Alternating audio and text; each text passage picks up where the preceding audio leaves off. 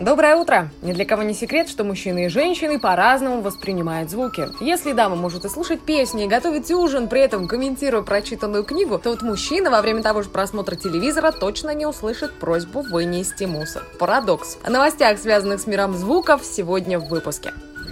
Интернет-сервис назвал самые любимые аудиокниги у российских читателей. Третье место получил Вадим Зеланд и его трансерфинг реальности. Строчкой выше оказался роман шведского писателя Фредрика Бакмана «Вторая жизнь Увы». И победителем рейтинга стал детективный роман Бориса Акунина «Алмазная колесница». Отмечу, что в первую десятку также попали такие произведения, как «Прислуга» Кэтрин Стокет, «Цветы для Элджернона» Дэниела Киза и «Пост» Дмитрия Глуховского. Звук из этого мультфильма узнают все, у кого есть дети.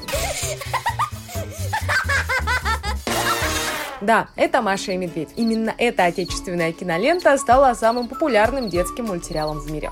Такие данные были опубликованы Международным исследовательским центром. Специалисты отмечают, российский мультфильм обогнал такие зарубежные хиты, как «Свинка Пеппа», «Щенячий патруль» и «Улица Сезам». Напомню, «Машу и медведь» транслируют с января 2009 года. Шоу переведено на 42 языка и вещается почти в каждом уголке Земли ведущими медиакомпаниями.